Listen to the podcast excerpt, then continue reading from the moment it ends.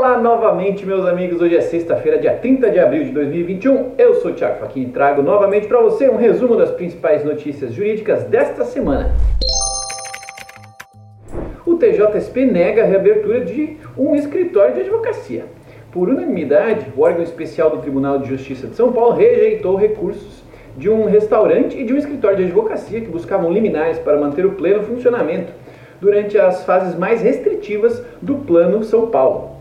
O entendimento do colegiado é de que a gravidade da pandemia Covid-19 exige a adoção de medidas coordenadas e voltadas ao bem comum, não cabendo ao Poder Judiciário decidir qual ramo da atividade econômica pode ou não abrir suas portas, substituindo-se assim aos gestores estaduais.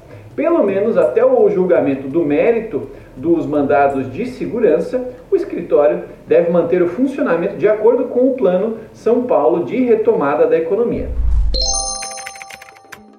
Advogados recorrem à CPI da Covid por eleições online na OAB SP. Um grupo de advogados, liderados pelo criminalista Mário de Oliveira Filho, decidiu encaminhar nesta semana um pedido para que a CPI da Covid-19 determine que a seccional paulista da OAB adote eleições online em novembro deste ano.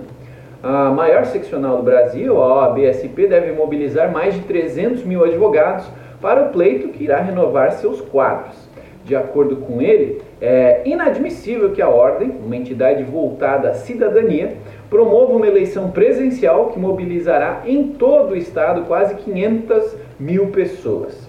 Segundo divulgado pela OAB Nacional, as primeiras unidades federativas que terão eleições online serão Distrito Federal, Paraná, Rio Grande do Sul, Santa Catarina, Tocantins, Pernambuco, Ceará e Rio Grande do Norte.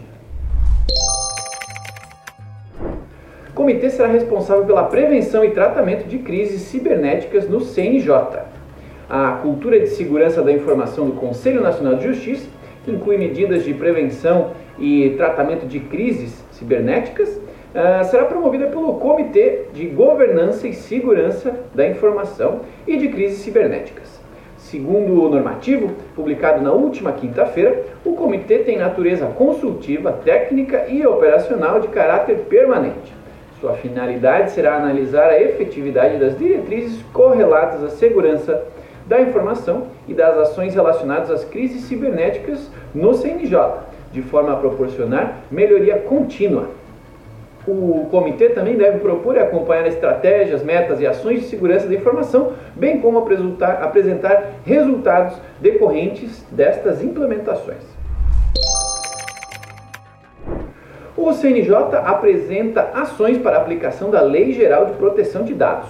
O conselheiro Rubens Canuto apresentou, no segundo Seminário Internacional da Lei Geral de Proteção de Dados, as iniciativas que vêm sendo realizadas pelo Conselho Nacional de Justiça na aplicação da Lei sobre Segurança no Poder Judiciário.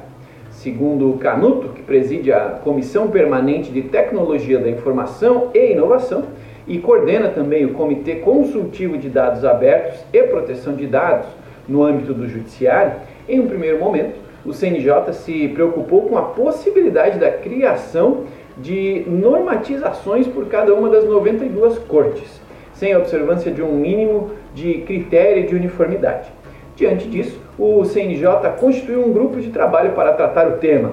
O primeiro resultado foi a edição da recomendação propondo aos tribunais a adoção de algumas medidas iniciais de estudos a fim de prepará-los para a aplicação da LGPD. PROCON de São Paulo inaugura novo sistema de atendimento digital. A Fundação de Proteção e Defesa do Consumidor de São Paulo inaugurou esta semana o novo sistema de atendimento digital. A ferramenta, que é mais intuitiva e prática, permite que as audiências sejam feitas de forma online e que o consumidor acompanhe o andamento da sua reclamação. O recurso tecnológico foi desenvolvido em parceria com a Companhia de Processamento de Dados do Estado de São Paulo, a Prodesp, e agiliza processos de infração, audiências de conciliação e reclamações, entre outros itens. Estas foram aí as notícias desta semana, as novidades desta semana. Obrigado por acompanhar até aqui e nos vemos na próxima sexta-feira no Resumo Jurídico.